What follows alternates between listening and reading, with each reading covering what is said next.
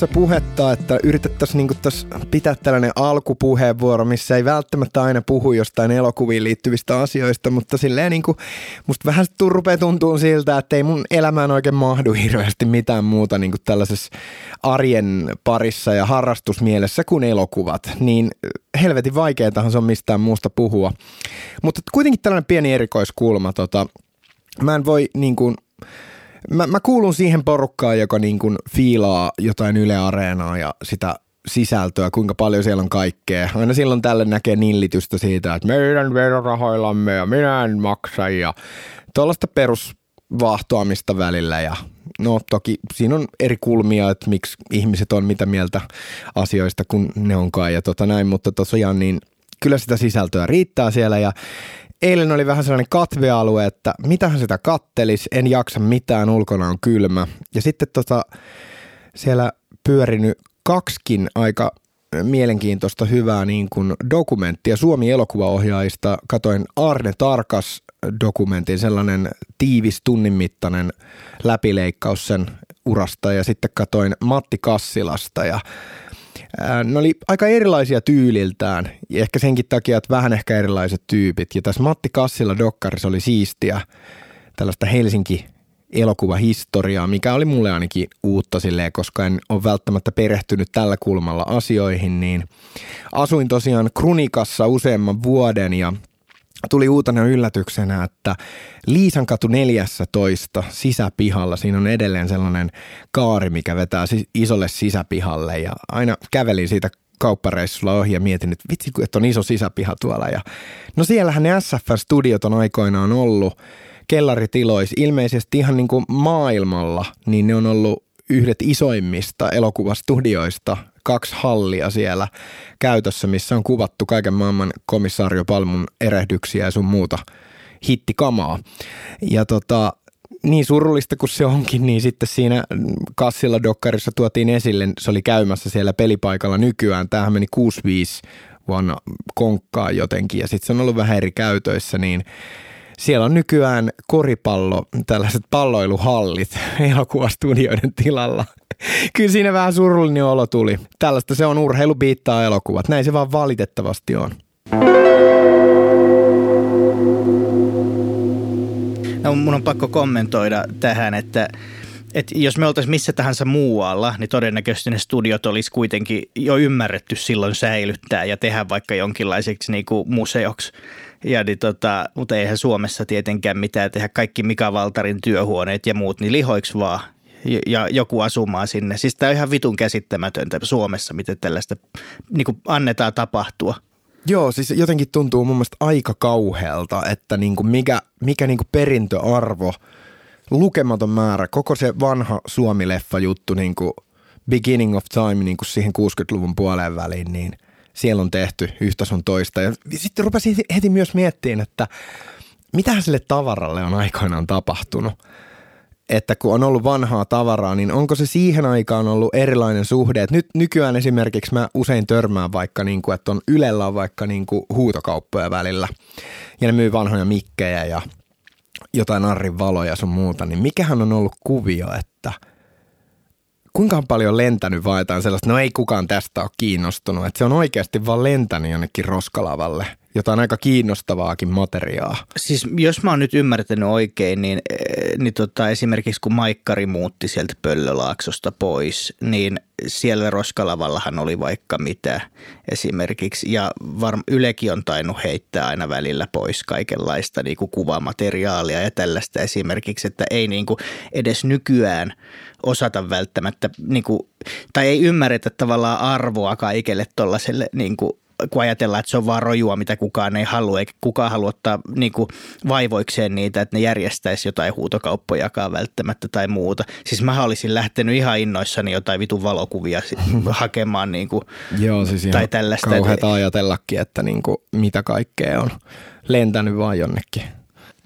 Et historia, historian tuommoinen niin kuin – Kyllähän varmaan osa on mennyt jonnekin kansallisarkistoon ja sellaista. On ja että... kyllä kai sielläkin niin, niin kuin jotain huutokauppoja sitten on ollut tai että on ollut joku isompi ostaja sille matskulle ja onko just sitten, että on päätynyt niin kuin ehkä muihin jo, joku pienemmät toimijat on ostanut tai Yle ostanut tai jotain, niin kuin, että mi- miten se on. Mutta tuosta olisi mielenkiintoista, niin kuin, mä en tiedä onko tuosta mitään kirjoituksia tai dokumenttia mm. tai jotain muuta, mutta mä löysin myös sieltä, on Fennada-filmin kolmiosainen Peter von Bachin toimittamassa niin dokumenttisarja. Ootko nähnyt?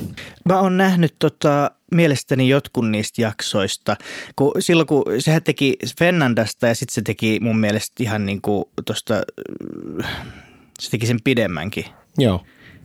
jutun. Mutta niin tota, mä oon nähnyt osan niistä molemmista. Mä en ole nähnyt kokonaan mitään niistä. Joo, pitää ehdottomasti katsoa noin. Ne on hyviä ne sen tekemät. Samoin sen Sininen laulu on hyvä tota, dokumenttisarja. No mutta me hypätään nyt Suomi-romanttisista Suomi-elokuvahistoriasta aivan jonnekin muualle. Hyvin erikois, erikoismaailmoihin, tuoreeseen elokuvaan. Kyllä. Äh, Venetsian kautta koukannut ja, ja nyt 11 Oscarin ehdokas Poor Things. Onko se niin monen Oscarin ehdokas? On. Ei ihan, siis enemmän sai toi Oppenheimer sai 13, mutta tämä sai 11 ja Killers of the Flower Moon 10. Että siellä on nyt tällaisia suurelokuvia – paljon. Ja mun mielestä mä en ylläty kyllä tämän Portingsin. Siis mä oon yllättynyt siitä menestyksestä, minkä se on saanut, niin, koska mä kokisin, että amerikkalainen yleisö ei varsinkaan tätä leffaa ottaisi vastaan tosi kauhean niin provosoiva ja aika erikoinen elokuva. On. Yllättävää. Mutta sitten taas, kun miettii näitä kaikki niin kuin osa-alueita tästä elokuvasta, niin kuin vaikka lavastus, puvustus, niistä lähtien, niin sehän on ihan täydellistä niin kuin, to, niin kuin tavallaan niin kuin artesaanityötä, mitä siellä on tehty. Että mä kyllä olin, ei varmaan kukaan yllättynyt. Mä olin hyvin innoissani, kun mä katsoin tätä elokuvaa. Eli tota, halu, haluatko kertoa, mitä tämä, mikä tämä alkuasetelma? Joo. Tällainen eräänlainen vähän älykkäämpi Frankenstein-tarina. Joo, eli tässä on tota, tämmöinen hullun professorin tyylinen hahmo Willem Dafoe, joka, joka niin, tota, Rupeaa vaan naurattaa heti, kun miettii sitä hahmoa. Sillä on siis, se on joku kirurgi, eikö se ole, joku tällainen ukko, joka tekee, niin kuin opettaa niin kuin miten ihmiskehosta niin kuin asioita näin. Joo. Tälle. Ja, ja sitten tota, se ottaa sieltä koulusta yhden tällaisen, joka on innoissa ja pitää häntä nerona, niin se ottaa niin kuin avustajakseen ja en muista sen näyttelijän nimeä, joku nuori mies ja sitten niin tota, se tulee sinne sen kämpille katsoa, että mikä on se projekti tai tällainen, niin sitten siellä on tällainen Emma Stonein näyttelemä vaikuttaa kehitysvammaiselta niin kuin nuorelta naiselta, joka liikkuu tosi huonosti ja joka puhuu tosi huonosti ja niin kuin vaikuttaa kaikin puolin niin kuin kehitysvammaiselta. Ja ja se olettaa tietysti, että se on sen tytär ja, ja näin edespäin, mutta ne asiat on vähän kompleksisempia. Ja varmaan nyt voitaisiin sanoa, että me kyllä spoilataan tämä elokuva Ehkä varmaan. parempi, tätä helpompi ei pysty, ehkä puhua tästä tätä ei pysty kokonaisvaltaisesti. avaamaan kyllä. ilman. Ja, ja sitten ilmenee, että tämä on miten, sanoinko mä tässä vaiheessa, mitä siitä No siis kyllä. Eli sille on... Se on vaihtanut mm. siis niin, tota, toisen ihmisen aivot sille tota, tyypille, siis lapsen aivot. Ja vielä tarkemmin sen oman, oman tyttären oman aivot. tyttären. Sen, sen naisen tyttären Joo. aivot siis. Eli siis kun sanotaan, että meistä kaikista tulee vanhempiamme, niin ne ihan tällä tavalla yleensä. ja, ja niin tota, Tätä on vähän vaikea selittää. No ei, mutta siis, siis siinähän, joka elokuvan on nähnyt, niin kyllähän se siinä hyvin perusteellisesti tuodaan esille, mistä on kyse. Ja tosiaan niin kuin tollanen aika niin kuin ällöttävä, ei heikkohermoisille, ihan niin kuin myös visuaalisessa mielessä. Sitten silloin se siellä se huone, missä se leikkelee niitä jotain muitakin ruumiita sun muuta. Ja sitten se on niin hyvä, kun tämä Emma Stone hahmo, kun silloin se lapsimoodi päällä siinä alussa, niin sitten vaan minäkin haluan, niin sitten se vaan puukottaa jotain ruumista naamaa. Ja siinä niin kuin todella halutaan, niin kuin, halutaan niin kuin, silleen virnuille katot, niin kuin tehdään niin kuin todella rajuja juttuja ja haluttu niin kuin katsoa, että miten ihmiset reagoi siihen. Ja niin kuin. Mutta ei tämä mun mielestä niin kuin varsinaisesti ole kuitenkaan provosoiva elokuva. Tässä on tosi tarkka niin kuin se, mitä, mun mielestä mitä tämä haluaa kertoa ja näin edespäin. Et mä en näe tätä sellaisena Lars von Trier niin kuin öykkäröintinä kuitenkaan. No mä oon kyllä tosta ehkä vähän eri No mieltä. totta kai saa. Joo, mutta tota, niin, no tämä ohjaajahan on hyvin erikoislaatuinen hahmo. Silloin aika tota, silleen selkeä punainen linja ehkä, tai siis niinku sellainen punainen lanka tässä sen tuotannossa. Eli se on tehnyt Lobsterin, Mm. Ja- Si- sitä ennen se teki kulmahampaan, Dog Tooth. ah joo se, joo joo se. ja, ja sitten, se oli crazy kans. sitten tu- tuli se Lobster, taisi olla eka tämmöinen kansainvälinen niin kuin, Joo. leffa tavallaan. Ja, Vähän sitä Orwell-henkeä joo, jotenkin ja moni innostui hirveästi siitä. Mä en, mä en ollut ihan niin suuri Lobster-fani niin kuin moni muu oli, mutta mä tykkäsin sitten Killing of the Sacred Deer enemmän ja sitten Favoritista vielä enemmän. Oh niin justi jo Favorite, niin olikin joo. Se on kyllä ehkä mun suosikki näistä elokuvista. Mutta onhan siellä sellaista niin kuin, että se on just siistiä, että se on sellaisen niin visuaalisesti tosi hienossa paketissa ja sellaisessa lähes runollisessa fiilismielessä, mutta sitten siellä on sellaisia tosi törkeitä ylläreitä.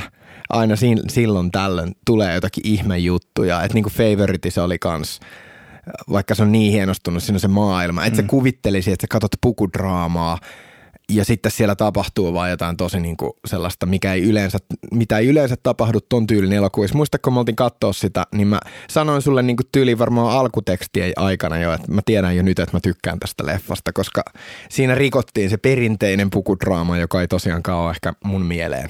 Se on hauska, kun katsoo tuon Lantimoksen leffoja, niin sen niin kuin heti tietää, että tämä on sen elokuva. Mm. Et, et, va- vaikka ei olisi lukenut mitään siitä, niin se on niin tunnistettava se sen tyyli, että, että sen kyllä ei voi olla huomaamatta. enkä mä tiedä, niin kuin, pystyykö tota, ehkä sitten niin vertaamaankaan. No totta kai tiettyihin johonkin Cronenbergiin ehkä vähän sen pystyy mm. vertaamaan. Se on, aika, se se on niin ehkä tulee ekana mieleen joo. vähän sen, mutta silloin ehkä kuitenkin Cronenbergilla on sitten kuitenkin mun mielestä, että sen pohja on vähän sellaisessa B-elokuvassa. Ja, Ja se sit- on tehnyt isonakin tekijänä vielä tarkoituksenmukaisesti vähän niin kuin sellaisia bad boy B-elokuvia. Nyt kun, nyt kun niin kuin pistit miettimään, niin jostain syystä mulle tuli ekana mieleen Haneke.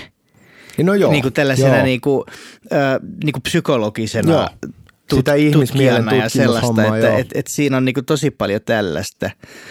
Ja mun täytyy kyllä sanoa, että kyllä mä tykkään, vaikka mä en, en siitä Lobsterista, no tykkäsin mä siis siitä, se oli hyvä elokuva, mutta ei se ollut niin loistava, niin mä oon ruvennut tykkäämään nyt Lantimoksesta, mitä enemmän mä oon nähnyt näitä sen, sen elokuvia. Sellaisia aika niin kuin kovia koettelemuksia, niin kuin Hanekeninkin leffat, että se on silleen, että haluaako välttämättä palata sen elokuvan pariin ihan heti. Totta.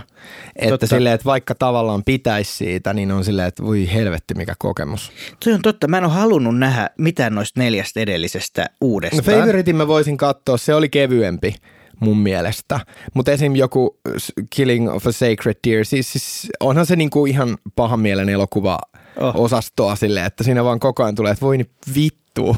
mutta, mutta sitten Poor Things jälkeen, se oli eka leffa, mikä mä ajattelin, että mä haluan nähdä sen heti uudestaan, kun mahdollista. Mä en ole vielä nyt käynyt, mutta, mutta se täytyy, täytyy kyllä nähdä. Se iski, iski hirveän äh, Eli. Poor Things iski suhun. Se, se, ihan siis se nousi mun viime vuoden lempielokuvaksi. No näin, näin, näin mä kattelin. ja, ja tota- ei se, äh, mm, Miksi? miksi Kerro, ei? kerro vähän juttuja. Siis, äh, no mun, kun sä sanoit äh, alussa, että tämä on niinku provosointia ja, ja sellaista, niin se, mä en niinku osannut katsoa sitä sellaisena. Siis ihan ensiksi, kun mä näin sen, niinku, äh, kun se alkoi se elokuva tavallaan ja alkoi niinku edetä, niin mä rupesin miettimään, että onko tämä kertomus pedofiliasta, niinku, että onko tässä tällainen niinku kulma, että tietysti, et, ja se moraalinen mm. kysymys, että onko se – jos se keho on niin kuin aikuisen, mutta sitten aivot on lapsen, niin silloinhan se on niin kuin pedofilia tavallaan. Ja sitten siinä oli vielä kaksi miestä, ketkä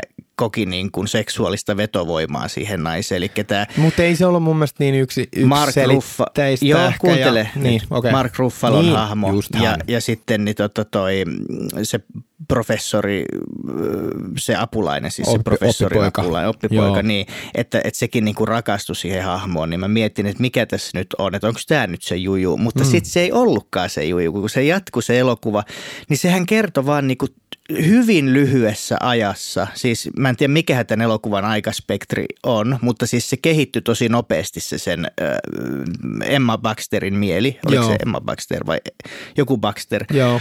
sen mieli kehittyi hirveän nopeasti.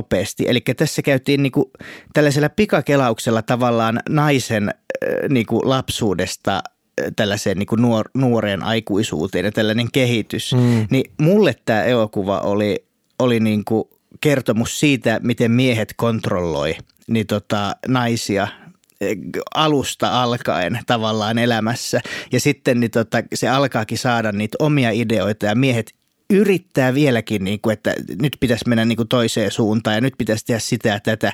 Ja, ja sitten se löytää seksuaalisuutensa, mikä oli sulle varmaan kova paikka. Ja, Ei ja, se ollut kova ja paikka. kaikkea muuta mahdollista siinä. Ja niin tota, siis erittäin niinku kekseliäs ja hieno elokuva. Ja tämähän perustuu kirjaan. Mä haluaisin lukea sen, sen Aa, kirjan ehdottomasti. koska se on tehty? Mä en tiedä, mutta siis tämä on ihan romaani, mistä Lantimos on sitten so- sovittanut tämän. tämän tota, Lantimos ja joku toinen muistaakseni Joo. oli tehnyt tämän käsikirjoituksen. Erittäin hyvin puhuttu. Ja niin kuin juuri, juuri tämä, niin kuin, että, että se vähän niin kuin ensimmäisen 40 minuutin aikana tyyliin, vaikka siinä tapahtui kuitenkin aika paljonkin, niin ihan ei ollut varmaa, että onko tämä nyt tällainen niin kuin just joku vähän kehittyneempi pienellä twistillä tietynlainen uussovitus nyt jostain Frankenstein-henkisestä mm. tarinasta vai, vai mikä tämä on, mutta sitten siinä niin kuin kuitenkin lähti se sellainen outo coming of age tarina liikkeelle. Ja siis niin kuin se visuaalisuus alusta pitäen niin kuin oli aivan uskomattoman hienoa, että kuinka niin kuin, vaikka siinä on se vanha aika ja se mustavalkokuva, niin siinä oli jo se sellainen niin kuin maalausmainen lähestymistapa siihen, että ne oli vähän niin kuin, että kun siinä oli jotain, tai sitten kun mentiin tänne, menikö ne Pariisiin siinä vai mihin ne meni? Johonkin, joo, jossain vaiheessa ne Joo, niin, meni niin siinä, että ne Ranskaan. taivaat vaan loimuaa sellaista jotain ihmeen ympyrämäistä kuviota ja Niin miksi? sellainen siis se oli niinku ihmeellinen siis, ratkaisu. mutta se oli mun mielestä siistiä, Niin että oli. sillä ei ollut mit, se oli täysin pinnallinen ratkaisu ja mä tykkäsin siitä, että se ei liittynyt mitenkään siihen juoneen. Se oli vaan, että tehdään tästä vitu hieno. Siinä oli niinku tämmöinen dystopia-henki, vaikka se tapahtui jossain menneisyydessä ilmeisesti. Ja, ja Joo. niinku, se oli tosi ajaton elokuva. Joo, että se oli niin hauskaa, että kun siinä oli se sellainen niin kuin luukki, että, että nyt kun on ollut näitä AI-juttuja, että sä syötät sun kuvan mm. johonkin juttuun ja sitten ne, se generoi siitä niin kuin vaikka, että sä saat valita eri niin kuin jotakin juttuja, eri niin kuin, niin kuin moodeja tavallaan, jotain maailmoja, mihin sut sijoitetaan, mm. mihin, mi, minkälaiset vaatteet sulla on, missä ajassa sä oot tai missä maailmassa. Ja sitten se generoi sulle niin kuin erilaisia kuvia ja se saattaa just, että sun naama ehkä vähän voi muuttua, mutta hauskaa, että näissä tällaisissa AI-generoiduissa kuvamanipulaatiojutuissa ja tällaisissa, niin se oli niin kuin mun mielestä hauskaa, että se oli tosi niin kuin ajassa kiinni, vaikka tässä oli ehdottomasti tämä tällainen joku menneen ajan taidemaalaus fiilis kuitenkin, mutta se sellainen, niin kuin, että, että sen ei kuulunutkaan näyttää aidolta ja sen ei kuulunut myöskään näyttää sellaisella fantasia skifitavalla aidolta, vaan se oli sellainen outo, vähän sellainen niin kuin hyvin tehty trikkikuva. Niin voisi kuvailla ehkä sitä, mutta niissä AI-jutuissa on justiin tollasia, että on jotain normaalia, mutta sitten siellä on jotain ihan tosi päin helvettiä mennyttä hommaa, että mi- miksi toi mm. näyttää tolta. Että kaikki on tuossa kohillaan, mutta sitten siinä on jotain tosi asian kuulumatonta Kyllä. voi olla. Niin, kyllä, niin kuin just joku kuusi sormea. Joo, Et siis justiin jotain tai jotain tällaista. Tai joku sit, Mm. niin, mutta se, se oli niinku tosi hienoa. Ja ensimmäisen tunnin mä olin tosi niinku lukittuna ja mä olin silleen, että no kyllähän tämä varmasti, tämä varmasti nousee itellä sinne niinku top-elokuvien joukkoon tämän, tämän kyseisen, niinku, onko tämä viime vuonna kuitenkin tullut vai? Niinku, Tämä oli niinku viime vuoden joo. leffa, joo, mutta No mutta anyways, uusista elokuvista, että tämä Joo. niinku menee listoille, mutta sitten niinku just tämä, että mitä sä puhuit, että mist, mihin tämä keskittyy ja mistä tämä oli tarina. Ja niinku mun mielestä se sanoma siinä olisi niin kuin ollut hyvä, mutta mä pohjustan tätä hyvin tällaisella, mä lueskelin vähän eri arvioita. Kriitikot tuntuu olevan aika yksimielisesti sitä mieltä tästä elokuvasta nyt, että tämä on vaan tosi hyvä. Siellä oli niin kuin 5 kautta 5 meiningit, mutta sitten se on hauskaa, kun löytyy niitä poikki, poikkisanoja, niin siellä oli hyvin joku sanottanut, että mä en tykkää siitä, että joku sanoo mulle sen elokuvan jälkeen, kuinka mun olisi pitänyt katsoa sitä elokuvaa ja mihin asioihin mun pitäisi kiinnittää huomiota. Ja siinä oli jotenkin hauska se tuossa idioottimaisessa lauseessa oli jotenkin hauska ajatus, mihin mä vähän samaistuin sille, että joo, siellä on se pointti, mä luin niistä asioista ja mä näin sen sen elokuvan sisällä. Mutta silti mua häiritsi se, että siinä vietiin fokusta ihan saatanasti sillä, että mä vähän toivoin sen menevän ehkä johonkin muuhun suuntaan. Ehkä siihen syntiin ei ikinä pitäisi niinku syyllistyä, koska sitten jos se tuleekin olemaan jotain vähän muuta, niin se vika ei ole välttämättä siinä elokuvassa, vaan ehkä katsojan odotuksissa tai omissa fiiliksissä. Mutta jotenkin kun mä koin, että siinä oli niin laaja maailma, mihin olisi voinut viedä tätä tarinaa siitä, niin sitten se vaan aluksi tulee ensimmäinen töyssy ja se on siinä laivalla, kun se, siellä alkaa sellainen ihme, sellainen niin kuin crazy komedia ihme kompastelu, sekoilu, kun se Ruffalo-hahmo rupeaa sekoamaan, mikä on ihan niin silloin, kun se on, on sen rahat on viety. Joo, siis ja se, no siinä ja siinä niin kuin vähän silleen, että se, siinä laivassa homma vähän jymähtää ehkä se, se hölmöily, mikä mä olin vähän silleen, että no okei, tämä nyt vähän, että tässä oli tätä komediaa, mutta nyt niin kuin mentiin vähän enemmän sinne niin kuin vaan päätettiin, että tämä on vähän hölmöilyä. Ja sitten se segmentti, sen jälkeen tullaan tänne maihin, missä se sitten menee tänne huorataloon töihin. Ja sitten niinku, se, se oli vaan mun mielestä todella puuduttavaa. Siinä sitten se vaan paneksii siinä jotain äijä, silleen varmaan melkein tunnin. Ja sitten se vaan niinku keskittyykin siihen. Ja sitten niinku mun mielestä se niinku fokus kärsi siinä, että mikä tässä on ydin.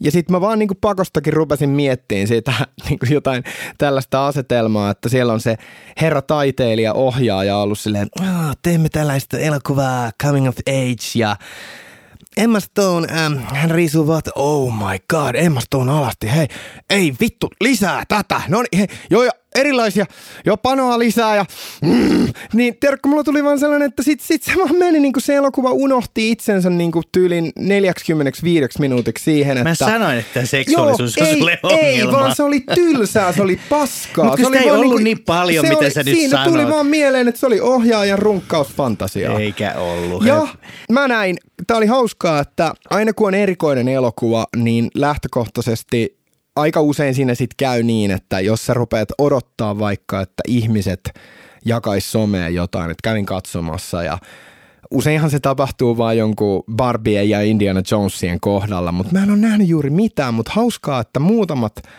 kommentit, mä näin muutamia jakoja parista eri suunnasta oli naishenkilö ja oli mieshenkilö, joka jako, ja ne oli tarttunut tuohon samaan juttuun. Just siihen, että, että tämän oli, tämä Mimmi oli jakanut, että olevinaan oli tarkoitus nyt olla jotain tällaista feminististä hommaa ja näin, mutta se vaan niin kuin jotenkin tahraantui siinä, että se vaan niin kuin, mun mielestä se vaan vei fokuksen, se, vaan jumitti liian kauaksi aikaa siihen. No toi on Ja nyt vähän sitten se- sellaista niin kuin nykyajana No tällaista joo, on niin kuin, aina, et että voi mikä on- voi kun kauheeta Joo, joo, nyt. ei mikä on nykyaikaa ja niin kuin sitä sellaista niin kuin keskus, se on eri keskustelu, joo, totta kai, mutta niin kuin sillä lailla, että se vaan pilas mulle sen leffan, koska se, ei vaan, se oli vaan tylsää. Mä, mä toivoin, että siinä olisi ollut vain jotain niin kuin muuta. Ja sitten niin kuin sit se loppu ehkä, se oli ehkä vähän neutraali. Mi- mi- mitäs sulla tää loppu? No se loppu, siis, siis sehän tavallaan meni niin kuin luonnolliseen päätepisteeseen se elokuva, että onneksi hyvin kävi tavallaan mm. niille hahmoille, keistä me välitettiin. Mm. Mark Ruffalo, joka oli aina niissä, se, huom, se oli silloin niissä slapstick-komediakohtauksissa mm. tavallaan, koska se hahmo oli sellainen. Sehän Joo, ei se- johtunut sehän siitä veti hy- se elokuvasta. veti että, hyvin sen. Niin, mutta siis tavallaan se, että koska sitä oli siellä laivassa, niin se johtui siitä, että se oli kahdestaan sen kanssa siellä laivalla. Että mm, tavallaan näinhän se, se oli. se, se oli äh, ihan niin kuin sen hahmon syy tavallaan, Ni, niin, niin tota, mä en, en näe miksi se on niin kuin kritiikkiä, eikä se mua niinku häirinnyt tavallaan siinä, että siinä Ei vaan mun tämmöistä... mielestä komedian, niin kuin se sellaisen, kun se koko ajan meni siinä rajamailla, että, Niin. niin. että mä vähän niin kuin nauran tälle, vähän niin kuin ne William Dafoe heitot siinä, kun se kertoo, en minä tällaiseen ryhdy, minun isäni vei minulta mahdollisuuden tällaiseen, ja se selittää sellaisen oudolla painotuksella, sillä puheella niitä juttuja, miksi hän ei pysty juttuihin. Se on oudot, kun se syö aina, niin sitä tulee se vitun röyhtäys, joku kupla, aivan käsittämätön juttu, mutta ne oli just sellaista, tää, tää on hauskaa, mutta tää on vähän outoa. Tää- Mutta sitten se niinku tavallaan, että se mitä siellä laivassa oli ja mihin se sen Ruffalo-hahmo niinku tavallaan eteni siinä koko ajan enemmän, niin se oli sellaista ihmen möykkäfarssia tavallaan enemmän. Ja sitten mikä siihen loppuun, loppuun tulee, mm. niin, niin tota, kyllä mun mielestä mä, mä en tiedä miten sen olisi pitänyt loppua, että se olisi ollut tyydyttävä tavallaan samalla lailla kuin se oli mun mielestä nyt, koska, koska se, että, että ne sai toisensa ja se hahmo oli tullut niinku, sehän ei se mieshahmo siinä, sehän ei niinku oikeastaan kehittynyt hirveästi suuntaan tai toiseen, mutta sitten tämä Baxterin hahmo, niin sehän on käynyt tämän leffan aikana koko kehityskaaren mm. niinku, ö, lapsesta tällaiseksi niin kuin nuoreksi, aiku, nuoreksi ja tiedostavaksi, aika tiedostavaksi aikuiseksi, mm. niin, niin kuin, ne sai toisensa ja, ja niin tota, näin edespäin, niin ja aika feministisesti vielä siis. mm, Sehän oli, teki oman päätöksen, se palasi sen miehen luokse, vaikka sillä oli, se voi tehdä mitä haluaa. Mm. Oli joo, se oli niinku, olihan se badass, badass tyyppi. Että tota, mä näin taas itse sellaisen eräältä suomalaiskriitikolta, että tämä olisi ollut, ollut tota, ö, jos tuossa olisi ollut oikea kehitysvammainen pääosassa, niin toi olisi ollut niin kuin groundbreaking silloin, mutta nyt koska siinä oli Emma Stone pääosassa, niin se ei ollut. No, olen eri mieltä. Siis toi, eihän toi ole elokuva kehitysvammaisuudesta, vaan toi on skifiä. Toi on skifiä, missä on lyöty lapsen aivot Niin. aikuiselle. Siinä on vähän Ei siinä ole kyse kaikkea. mun mielestä tollasesta tilanteesta. Toi on aivan käsittämättömän tyhmä kommentti. Niin. Kuka ikinä sen onkaan kirjoittanut. Mut, mutta siis kyllähän se, niin tota, mun mielestä sekin puoli siinä löytyy niin kuin tavallaan, että voihan sen nähdä noin, jos No, sen haluaa. niin. Mut, mut, mut Aika sit nykyaikainen, kyllä nykyaikainen heitto. Oli. Pisteiden keräilyä. Niin, kyllä se oli vähän sellaista munkin mielestä ehkä ja, ja, ja tota, mutta en mä kyllä siihen lähde niin kuin ollenkaan, että jos, jos nyt jotkut tiedostavat helsinkiläisnuoret on käynyt katsomassa ja laittaa sitten Instagramia, että ei nyt kyllä ollut feministinen elokuva, niin sehän on ihan puhdasta paskaa. Joo, no en mä tiedä, en mä ehkä mieti sitä. Se itse, henkilökohtaisesti mä voin sivuuttaa sen ja siis mun mielestä se oli, se oli vaan niinku tylsää. Ei siinä sen kummempaa. Siis, No, mä hyväksyn. Pakko Joo, se siis on kai se- hyväksyä.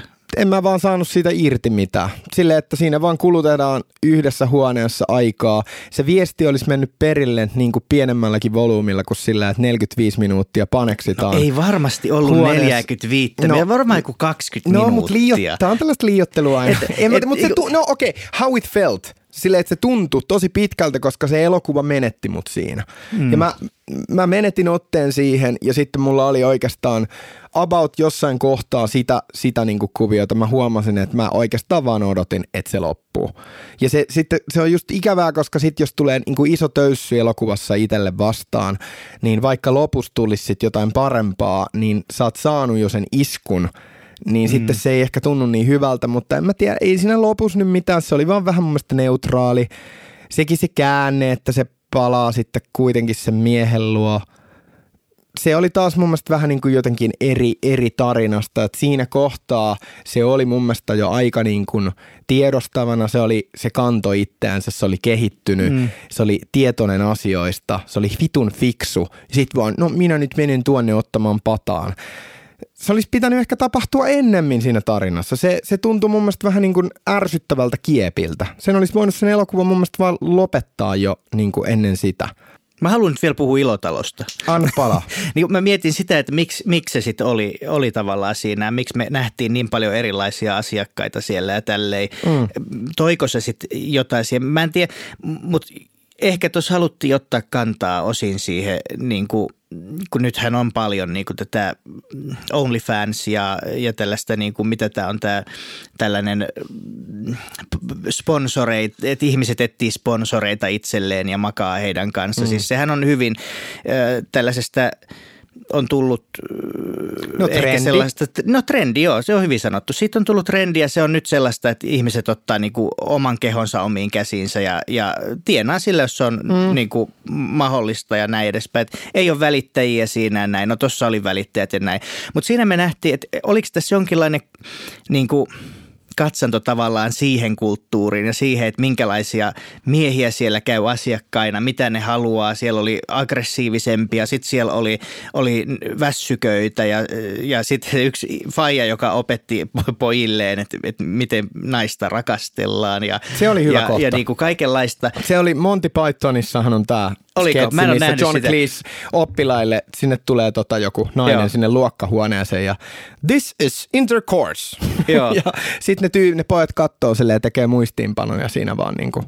Ja, ja sillähän oli myös kyltymätön seksin halu sillä naisella niin kuin tosi pitkään siinä, mutta ei mun mielestä ehkä enää ton jälkeen niinkään ollut. Eli sai tavallaan tyydytettyä sen tietyn ö, himomääränsä siellä. Ja sehän oli niinku aika järkevä ja semmoinen niinku Aasta b ajatus tavallaan, että pidän seksistä, miksi en tekisi sitä työkseni, tyylinen juttu. Että ehkä siinä oli myös Joo, no, tällainen... ei, niinku, aika hyvin. Hei, toi oli, toi oli hyvä puheenvuoro. Mutta just si- siinä se ehkä olikin, että niinku tavallaan, kun siinä tuli niin pitkään alussa jotain muuta, Niin.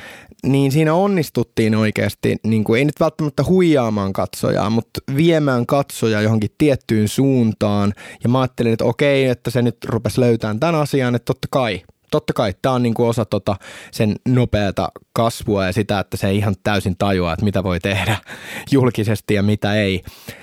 Mutta sitten jotenkin, kun se niin kuin, mikään ei ole parempi asia mun niin kuin mielestä kuvaamaan sitä juttua siinä kuin se, että se, se dominoi sitä elokuvaa. Mm. Että se dominoi lopulta sitä. Ja niin kuin mä kuvittelin, jotenkin mä näin sen leffan traileri aikoinaan ja kaikki se kokonaiskuvasto siitä ja näin mitä syntyi, niin mä vaan odotin näkeväni ihan niin kuin elokuvan hieman toisesta aiheesta. Ja sitten Mm. kun siinä kävikin noin, niin se vähän jotenkin jäi jumiin. Nyt mulle tuli just mieleen, mä en ole ihan Niin. varma, että pitääkö se paikkaansa, Niin. mutta siis mä muistelisin, että jossain vaiheessa keskusteltiin, että tässä on niin kuin, ö, tähän elokuvaan yhdistetty kaksi eri ideaa ja siitä on tehty tämä elokuva. Eli periaatteessa sä et ole ehkä hirveän niin kuin väärässä siinä, Niin. että, että jos, jos se tavallaan vie vähän eri suuntaan kuin mitä antaa jotkut viitteet myötä, koska mm. tässä saattaa ollakin niin kuin useampia tarinoita. Mä en nyt ole varmistanut tätä, koska mehän ei tehdä kauheasti taustatyötä näiden jaksojen. Fiilis, fiilis edellä. niin, mutta niin tota, tämän olisi tietysti voinut ottaa selvää, mutta sehän on kiva kotiläksy sitten kuuntelijoille, että Joo. lukekaa elokuvista. Kahdeksannella kaudella me ruvetaan tekemään pohjatyötä. Ehkä. Sitten jos joku maksaa meille jotain sponsorirahaa. Joo, siis niin- ehdottomasti. Ohoi, ohoi. Hei, hauska. Meillä oli tota, kuvittajan kanssa keskustelu tässä ö, tota, kansiasioista. Luonnollisesti sanoin, että hei no niin, poor, poor things, rupeaa hommiin. Niin, niin vaan keskusteltiin ja hän heitti tällaisen hyvän, Li- Liisa tuttavallisemmin heitti hyvän jutun, että se olisi toivonut elokuvan lopussa, että kun tässä oli tämä edellisestä elämästä tämä ex-mies, joka oli mm, kunnon bastardo, niin että se, se, tota, se olisikin otettu sen niitä jotakin asioita ja olisikin siirretty sen kehostana sille professorille, niin tämä God olisi voinut elää loputtomiin. Ja se oli hauska heitto, koska silleen niin kuin, mä olin jo kirjoittaa sille samaa juttua. Niin, että tää oli niin kuin, mä olin täysin samaa mieltä, että se olisi mun mielestä ollut, koska se oli toi tollainen absurdi happy endings. Kyllä. Niin se olisi sopinut mun mielestä siihen täysin hyvin, että sit se God olisikin vaan elänyt ikuisesti ja se olisi siellä vaan hymyillyt vitun sekopäisenä juonut jotakin. Taas olisi tehnyt niitä röyhtäyksiä ilmaan ja Siis jännä, koska mä odotin sitä samaa, kun Joo. se tapahtui, mutta ei sitä sitten tullutkaan. Ja, ja, ja se, oli, se oli ehkä vähän sellainen, mulla tuli mieleen vähän sellainen Tim Burton Beetlejuice-homma siitä, kun sitten se jäbä oli siellä jonakin koirana. Miksi ne olisi halunnut katella sitä siellä edes? ne halus nöyryyttää sitä, koska se oli joo. semmoinen kusipää. No joo, niin niin. Mutta Mut sit- se oli vähän niin. sellainen. Mutta mut toi on niinku, siis toi herätti niin paljon, se muodikas termi, tämä herätti niin paljon keloja mun päässä tämä Hmm. elokuva. Siis se, että et niinku, mitä sä tekisit, jos, jos sä saisit tietää, että sä olisit sun isän kehossa? Mm. Siis, siis toi on niin niinku, toi on varmaan sellaista ihan niinku ala-aste skifiä, mutta kun mä en ole niinku skifi-tyyppi itse, niin, niin tota, mulle, mä en ole niinku tällaisia asioita pohtinut, mutta tämä oli mun mielestä tosi mielenkiintoinen niinku, esimerkiksi tämä siinä, että tykkäsin kyllä. Joo, siis si- siitä ei voi niinku elokuvaa kritisoida, etteikö se olisi niinku herättänyt ajatuksia ja niitä Justiin. Se, se herätti ehkä niinku itsessä sen, että ketä me niinku oikeasti ollaan, mikä tekee meistä meitä, mikä tekee ihmisestä jostain heng- mikä tekee musta Jesse, mikä tekee susta Mikon ja näin edespäin. Että se voi olla, ja niinku, mi, mi, mitä se muutos loppujen lopuksi ihmisessä sitten on. Ja että jos ihminen muuttuu niin kuin, joiltain osin, niin, kuinka, niin ja sitten se, että kuinka paljon ihmisestä pitää poistaa, että siitä tulee, että se muuttuu kokonaan niin kuin eri henkilöksi. Että tällaisia niin kuin niin, joo, hyviä juttuja. Ja siis kyllähän niin kuin se Frankensteinin hirviö tota, tarina, niin sehän oli hyvin vahvana tässä. Oli, mutta mun on pakko sanoa, että se on mun mielestä aina ollut tarinana tosi yliarvostettu tai tuollaisena vaan kertomusjuttuna. Se on mun mielestä aina jotenkin antiklimaattinen. Siinä on tosi vähän mun mielestä mitään tarinaa itsessään. Eli laitetaanpas niin kuin palikat pöydälle. Eli siinä on vähän, vähän hullu, kunnia, ylikunnianhimoinen tämä tohtorityyppi, joka menee sinne jonnekin. Minne se menee? Jonnekin sinne linnaan. Se riippuu vähän varmaan niistä tarinoista. Joo, niin, no mutta anyway, se menee jonnekin tällaiseen omaan mestaansa, missä se sitten rakentaa tämän ihmisen ja sitten se herää ja sitten siitä niin kuin tulee, tulee se, mitä siitä tulee. Eli sellainen joku hirviö, jolla kuitenkin vähän niin kuin on jotain tunteita. Ja musta tuntuu, että mä en ole edelleenkään nähnyt siitä vielä hyvää versiota – Joo. En Siitä on se Kenneth Branakin se, se joku ei ole hyvä. De Niron, se hirviö. Niin kuin ei se huonoa. Se, musta tuntuu, että se on kuitenkin niin kuin jollain tavalla viihdyttävin versio tosta. Mä oon nähnyt tämän kansallisteatterissa. Mäkin oon nähnyt. Joo, se oli visuaalisesti tosi hieno ja kyllähän siinä niinku, mutta se oli, itse asiassa se oli aika samanlainen mun mielestä kuin tämä uudempi elokuva. Sitten on ne vanhat, onko ne James Whalein Joo, se on tehnyt ainakin niitä. Ja... Et se nyt on sitä, se on vaan niin vanhaa elokuvakulttuuria, että, mutta jotenkin niin kuin, että kiinnostaisi tavallaan, että kun tuosta tehtäisiin vähän jotenkin sellainen kiinnostavampi. Se on mun mielestä jotenkin, että toi tarina on kärsinyt siitä, että sitä, siitä on tehty paljon filmatisointeja, mutta se kehysjuttu on aina pysynyt vähän liian samana. Että tämä oli niin kuin mun mielestä kiva tällainen erikoisversio, niin kuin mä heti ohjelman alussa sanoin, niin sellainen ns. kehittyneempi vähän niin kuin erikoisempi versio aiheesta. Mm, kyllä. Ja, ja, ja sitten... Ja onhan tuosta kaikkia väännöksiä, jotain reanimator-hommia ja tällaisia splatter-hommia sun muuta ja vähän, vähän jotain muuta. Että onhan siitä, tästä ei tämä ollut niin kuin ensimmäinen tai viimeinen väännös. On, on ja mä oon nähnyt itse asiassa aika vähän näitä loppujen lopuksi. Näitähän on tehty niin kuin varmaan joka vuosikymmenellä omat Frankensteininsa ja, ja näin edespäin, mutta...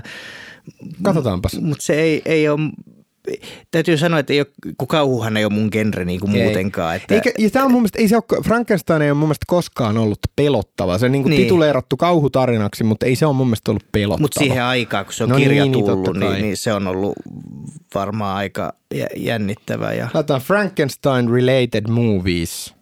Sillä aikaa, kun etit sitä, niin sanon vielä tämän, että mulle tuli myös tästä, niin kuin, kun puhuttiin naiseudesta ja tällaisesta, niin mun mielestä oli myös tarina, niin kuin, niin kuin transtarina. Koska siis tavallaan se, että, että eihän se määritä sua, että mikä sä olet, niin kuin, mikä sä oot sun kehossa, vaan se, että kuka sä olet täällä päässä. Siis tavallaan se, että niin kuin, ne aivothan on se, se sukupuoli tavallaan näinhän ainakin sanotaan nyt, niin, niin, niin tota, mun mielestä tämä on ihan yhtä lailla tällainen niin kuin, nykyaikainen tarina siinä suhteessa. Joo, siis paljonhan tuossa on nykyaikaisia asioita, että siinä on hyvin nivottu niin kuin yhteen pakettiin. Niitä käsitellään vaan tällaisena vähän klassisen tarinan elementein ja just tällaisen skifi-asian niin kuin juttuina, mutta, mutta niin tota, loppujen lopuksi hirveän inhimillinen ja, ja semmoinen tämän ajan juttu. Aluksi mun on pakko sanoa tästä, että mä laitan Frankenstein-related movies, niin tällä listalla on Third Man. Mä heti rupesin miettimään, että miten, miten helvetissä ikinä se siitä löytyy. No ehkä voidaan sanoa, että ei löydy. Ja sitten siellä on myös länsirintamalta ei mitään uutta. Mutta okei, siellä oli yksi niin kuin tosi, tosi hyvä väännös tästä, niin tietenkin Kärpänen. Jo, mutta siinä on hauskaa, että siinä on itse asiassa erikoiskulma, että siinä on tiedemies, joka tekee sen testin itsellään. Ja, ja, ja sehän on vahinko kun senhän pitäisi vaan, niin kuin, mitä, että se luo sellaisen jonkun niin kuin portin, mistä se voi liikkua, niin kuin, vähän niin kuin teleportata tai jotain. Ja sitten sinne niin kuin, päätyy vahingossa se kärpänen ja sitten ne rupeaa niin kuin, siitä tulee mutaatio, että se rupeaa muuttumaan kärpäseksi. Onko se nähnyt? En niitä? ole nähnyt kärpästä. Se on se 50-luvun versio, jos on tietynlaista sellaista omanlaista hassuuttaan, kun se nykyään katsoo – ja siitä tosiaan siis tulee sellainen pieni kärpänen. Joo. ja se loppuu muistaakseni siihen, kun joku vaan astuu vahingossa sen päälle. Ei tullut Jeff Goldblum vielä. Ei, ja se, se oli 86. Cronenbergin leffa itse asiassa, hauskaa, mm. puhuttiin siitä aiemmin. Niin sehän on tosi traaginen. Siinä on vaan koko ajan paha mieli sen miehen puolesta. Ja tota, mutta ei nyt niin kuin ihan suorilta löytynyt. Länsirintamalta ei mitään uutta toki löytyy. Tää, Pitää katsoa oli, se uudella kulmalla joo, nyt joo, varmaan. Mä, mäkään ollut ajatellut aikaisemmin, mutta kai se on mä uskottava, luulen, kun netissä lukee. Niin justiin, Googleen pakko luottaa. Kyllä se nyt totuuden kertoo. Mutta tota, Sä, sä etit vahingossa, että Frank E. Steinin elokuvat. Tai ylipäätään, että tässä olisi sellainen, että klassinen teema, että jotain hirveää luodaan ja sitten sille syntyy inhimillinen puoli, tai että on se hirviö, jolla on inhimillinen puoli King Kong. King Kongissa on vaikka se sama taso, että Kyllä. siinä on niinku se sympatia. Ei ehkä heti, mutta puoleen väliin tultaessa herää, herää se kulma siihen, että hei, ei tämä tyyppi halunnut, että se viedään sieltä viidakosta ja totta kai se kapinoi vastaan. Ei se halua siellä laivassa olla vankina ja, ja sitten se pääsee karkuun. Ja... Puhutaanpa moraalisista kysymyksistä. No niin, yes. Miten niin, tota, tekikö se sun mielestä se William Dafoe hahmo moraalisesti oikein, kun se pelasti sen niin kuin naisen lapsen asettamalla sen elämän tavallaan sen naisen ruumiiseen?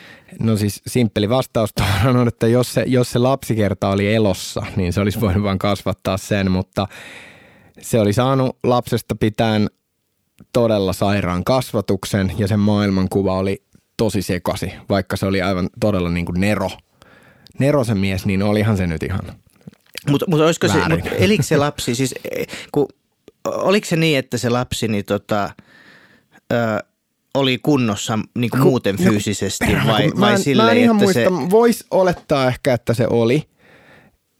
No kun musta Mutta sitten ei. se perusteli sitä sillä lailla, että, se, että, niin kuin, että ihminen, joka on päättänyt luopua elämästään ja se on tullut siihen pisteeseen, että se on niin kuin hypännyt sieltä jostain sillalta ja – ja elintoiminnot on kuitenkin niin kuin lakannut ja näin, ja se näki siinä mahdollisuuden, että tämä on nyt niin kuin joku luojan lahja tai joku silleen mulle, että mä voin niin kuin tehdä näin. Että tämä on nyt niin kuin mahdollisuus tehdä jotain tällaista, jos tämä kuitenkaan ei olisi jatkanut. Toinen vaihtoehto on, että se olisi jätetty sinne. Mm. Et siinä oli vähän ehkä jätettiin harmaalle alueelle se, Kyllä se jäi niin katsojan tavallaan päätettäväksi, mutta kun mun, mun, mun käsityksen mukaan siinä oli niin, että koska se kuoli se niin kuin äiti, se joka kantoi niitä Joo, kehoja. niin mä niin, niin, Koska sen elintoiminnot tietysti olisi lakannut niin kuin about heti siinä, niin eihän se lapsi olisi mitenkään voinut selvitä, vaikka sille olisi tehty keisarileikkaus tai muuta, mutta se vaan pelasti tavallaan ne sen lapsen aivot sieltä ja asetti ne sinne ja antoi sille elämän niin kuin sitä kautta kun taas sitten niin totta toi, ei ollut mitään tehtävissä enää sille niin kuin Baxterin, niin kuin Emma Stonein, sille äitihahmolle ei niin, ollut niin kuin se, mitään tehtävissä, niin. niin, niin se tavallaan pelasti sen lapsen sen kustannuksella tavallaan niin silleen. No toi on tosi harmaalla alueella, koska tuota on vähän vaikea käsitellä tätä kysymystä, koska toi on niin yliluonnollista se juttu ylipäätään, että se aika, että tuossa nyt kuitenkin lähtökohtaisesti eletään mennettä aikaa. Siellä ei ole vaikka tämän Jumalan hahmon niin kuin sen verstaalta löytyy varmaan vähän parempia juttuja kuin normisairaalasta. Että ehkä se olisi kyennyt ihan mihin vaan pitämään myös sen lapsen vaan hengissä. Joo, mutta ei se ole vaihtoehto. Se niin. olisi kuollut sitten se lapsi niin. ja, ja se olisi kuollut ilman niin kuin omaa suostumustaan tavallaan, koska niin. se äiti päätti tehdä itsemurhan. Mm. Että se käytti sitä äitiä hyväkseen tavallaan siinä, että se vaan niin kuin, koska sehän on kuollut se äiti joka mm, tapauksessa, joo. mutta sen keho jatkaa elämäänsä. Mä en tiedä, mutta siis Kyllä mä veikkaan, että jos niinku... tuollaista oikeasti tapahtuisi, niin kyllä tota, tämä, tämä koekaniini varmaan voittaisi sen oikeusjutun, mä luulen. Mutta mut, syyttääkö se sitä pahalla vai hyvällä? Pahalla. No, jollain. Mutta sehän ei pystyisi, sehän ei pystyisi tekemään mitään, jos se niin tota, olisi kuollut. Niin, se, no, mutta se on hyvin kyllä kimurantti tämä, tämä Siis, siis tällainen asia on niinku,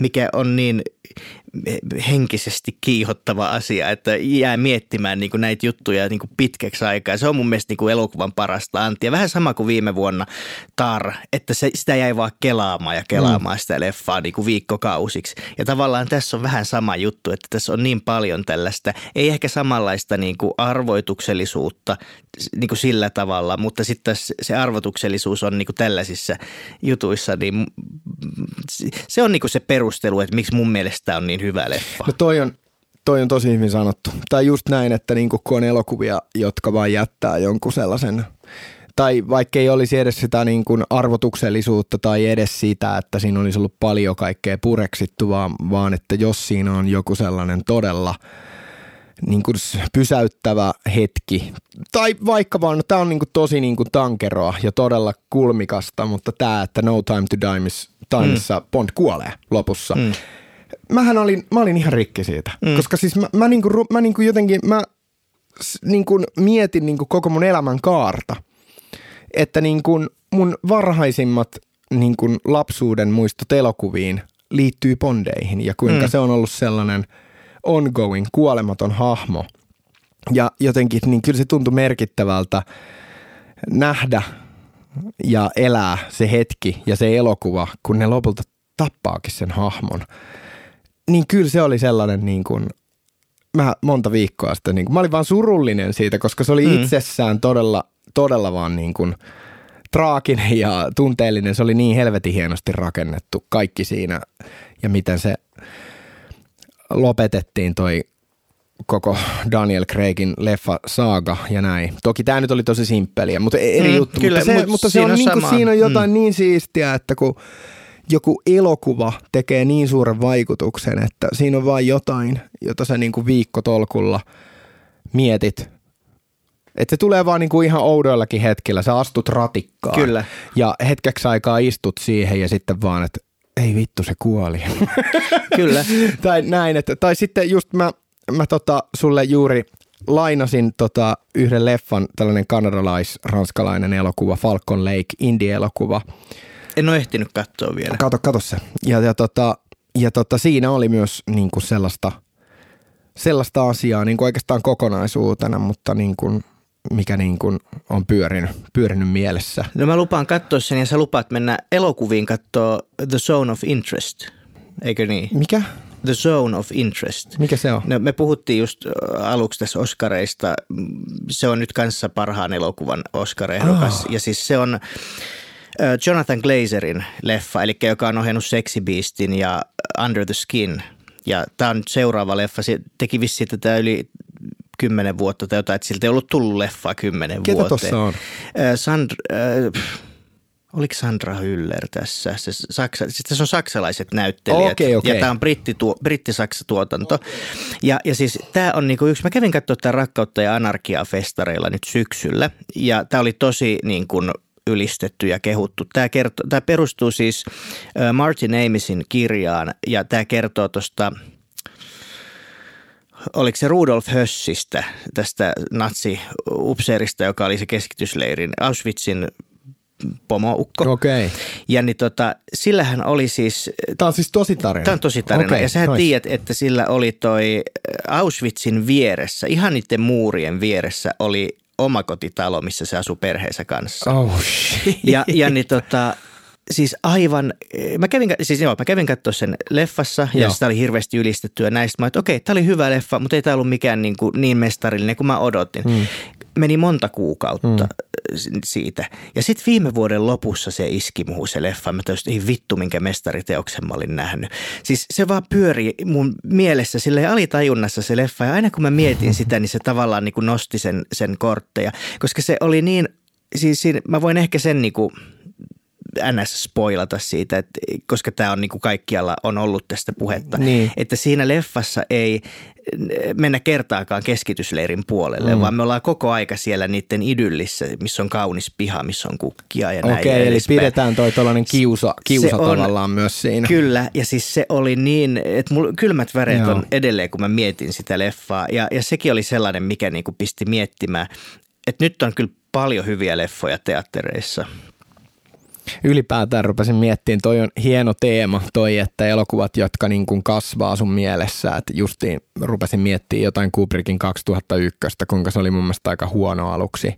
Ja sitten mä katsoin sen seuraavan kerran ja siinä oli jotain niin mystistä, että mä rupesin funtsiin sitä paljon ja sitten se niin kuin, se oli sellainen vuosien kehityskaari. Ja Joo. tuollaisia elokuvia on paljon, paljon itsellä. Ja se on yksi, yksi sun juliste elokuvista. No, no se on jännää, koska pakko sanoa tästä taulujuliste valinnasta, että ei, ei toi ole missään mun niin kuin edes välttämättä top 50 listalla Okei. parhaissa elokuvissa. Se on helvetin hyvä elokuva, mutta toi, toi vaan piru hieno. Ja tällainen, no te voitte nyt Googleen kaivaa kuvahakuun 2001 movie ja sitten cover.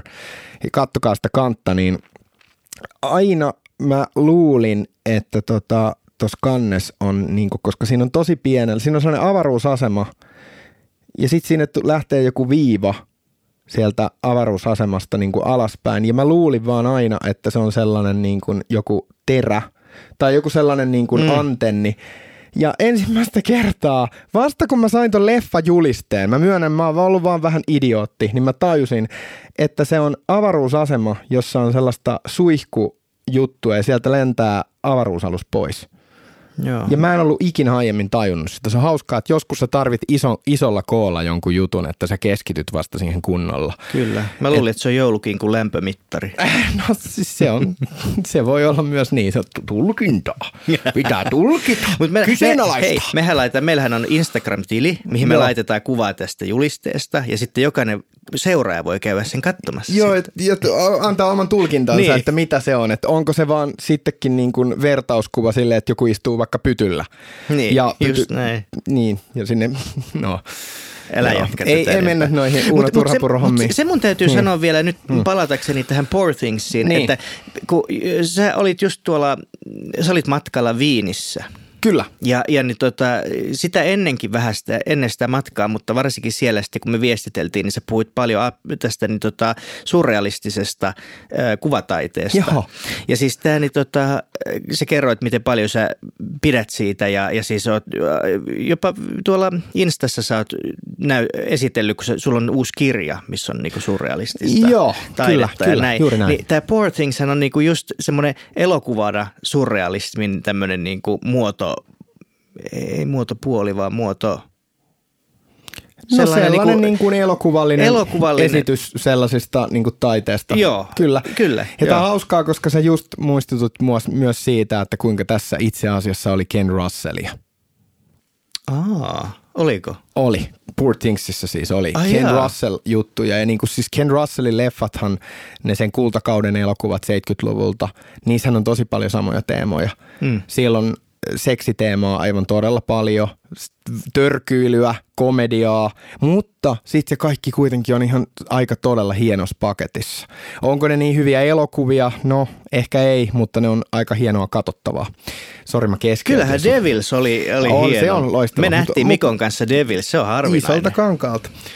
Tota, mi- mitä sä olit sanomassa niin kuin li- liitoksena tähän? Ei kun se, se oli Niin, oikeastaan se se, su- ei, mulla mulla ei ollut niin, muuta sille. se ja, sitten, ja, ja sitten hauskaa myös, että kun mä katson tuota sun taulua, mikä taas on Color Bluun albumin kannessa ollut, mikä sulla on myös tässä seinällä, niin sekin tuo mulle mieleen tämän Poor Thingsin. Tuolla on tällaisia pilviä, mitkä on tällaisia punahohkavia, vähän niin kuin vaaleanpunaisia ja tällaisia. Ja, ja silti en tykännyt elokuvasta. Se on ihme juttu. Ei, mutta hauskaa. Me tota, katsoimme täällä, tässä hiljattain yhtä keikkaa ja siinä tuli niinku just nousi pintaan se, että siinä musiikillisesti oli ja soundillisesti oli kaikkea ja genrellisestikin. Kaikki meni oikeaan suuntaan, että mun olisi kuulunut tykätä tästä yhtyeestä. Mutta sitten niin kuin joka sektorilla se ei mennyt vaan niin kuin täysin maaliin asti, vaan se, ne vähän niin kuin jäi vajaaksi. Ja musta tuntuu, että se, se jätti mut niin kuin kylmäksi. Poor Things ei jättänyt mua kylmäksi missään nimessä. Mutta joskus se on niin jännää, että voi olla joku juttu, että vaikka että suosittelee jollekin kaverille jotain, että hei, että sä tykkäät tästä varmasti – ja se, se henkilö voi jopa niin kuin sitten tajuta sen, että vaikka että mä usein heitän sulle, että hei, tässä on tällaista teatterihenkistä lähestymistapaa. Mutta sitten siinä voikin olla joku juttu, että vaikka sä, sä tajuat sen, että miksi sulle hehkutettiin tätä, että no joo, tässä on noi kulmat, mutta sitten vaan, totta kai siitä voi niin vetää jonkun syvällisen esseen, että miksi ei. Kyllä.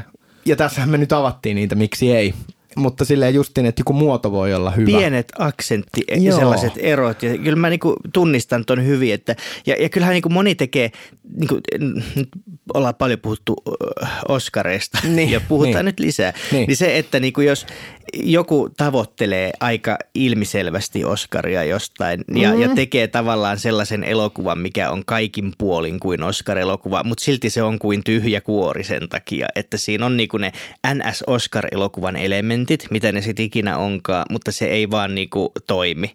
Ni, niin tavallaan se sama voi olla tässä, että et, et tavallaan joku tekisi niinku, silleen pintapuolisesti hyvää jonkun, kun sä sanoit se bändi, mitä sä meistä kuuntelet, Joo. pintapuolisesti se onkin sellaista, missä tykkäät, mutta sitten se sisältö ei vaan niin kuin ihan mene. Että siellä on niitä pieniä asioita siellä täällä, mitkä ei mene, niin sitten se hajo, hajottaa sen koko. Just, että niin kuin vaikka, että leffan kohdalla kuitenkin, mikä määrittää paljon tarina ja musiikissa nyt sitten vaikka melodia. Hmm. Tai itsessään biisit, että mitä ne biisit on. Niin näin, näinhän se menee että on hauskaa, heti tuli Aasinsiltana mieleen, niin kuin, että mikä on sellainen elokuva, missä korostuu sellainen, että se ei oikeastaan tuntunut miltään, mutta haettu vaan hirveästi Oscar-haippia, niin mulla tulee mieleen ihan sikana se Reader-lukija. Aha. Mä jostain syystä se tuli ekana mieleen, kun sä heitit ton jutun äsken. Joo. Mikä sulla tulee mieleen ekana? Nopea vastaus. Leonardo DiCaprio. Mikä vaan vai? No ei nyt mikä vaan, mutta siis, siis DiCaprio niin näyttelijänä mun mielestä, kuten monesti on sanonut, niin, niin, niin tota, että se on tavallaan pintapuolisesti joo, sä teet sitä mitä sun pitää tehdä, mutta sä et ikinä pääse sinne. Tai sitten kyseessä on vaan se, että tota Leonardo DiCaprio on tota vaan vitun cool jätkä, joka tapailee nuoria mimmejä ja sit sä et vaan yllä tohon tai että niin kuin, niin sit sä... mä, mä, en lähde, mä, en, mä en lähde tohon kateusaspektiin, koska, koska mä oon sitten niin kuin, esimerkiksi mun mielestä Brad Pitt on paljon komeempi ja paljon niin tota, parempi näyttelijä kuin ja Leonardo DiCaprio. Pahoissa tilanteissa koko ajan. Se, se ei valitettavasti, se ei, ei voi mitään. Joo, se on sellaista. Tota, haluatko länkyttää tähän loppuun vielä ei, jotain? Äh, siis, Saat äh, puheenvuoro nyt tota, ohjelman loppu. Niin se loppupuheenvuoro. Joo, anna, joo. anna kuule palaa öö. Ota mä mietin vähän aikaa.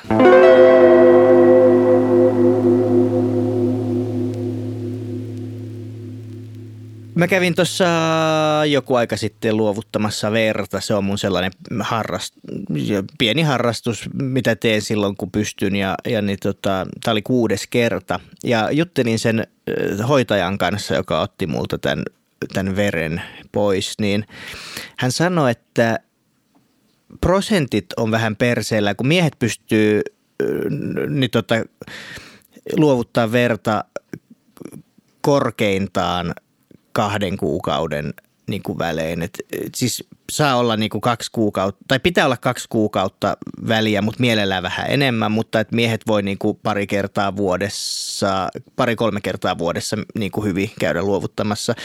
Naiset paljon vähemmän, koska se rauta on, on niin kuin vähempi heidän kehossa. Niin, niin tota, ja silti prosentit menee niin, että 60 prosenttia verenluovuttajista on naisia ja 40 prosenttia on miehiä.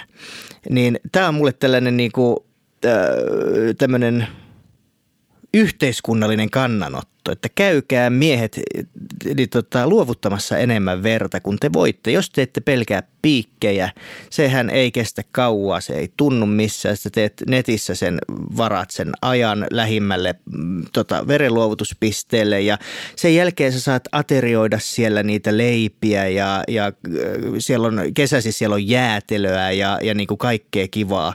Niin, niin pitkään kuin haluaa – ja niin tota, sitten siellä on kaikkea kahvia ja mehua ja keksejä ja tällaista kivaa, mitä siellä saa sitten ilmaisiksi sen jälkeen, kun on, niin jos se motivoi, e, koska se nostaa sitten ne veren paineet tai nämä kaikki jutut. Ja sitten todennäköisesti, että jos, jos ne havaitsee sun veressä jotain sairauksia, kun syöpähän esimerkiksi muistaakseni näkyy, jo, jotkut syövät näkyy veressä, niin sittenhän sä saat varmaan siitäkin sen tiedon sitten, jos ne huomaa, että se veri ei ole hy- kuranttia tavaraa, niin käykää, hitto soikoo. Täytetään paperit ja lähdetään syömään niitä leipiä.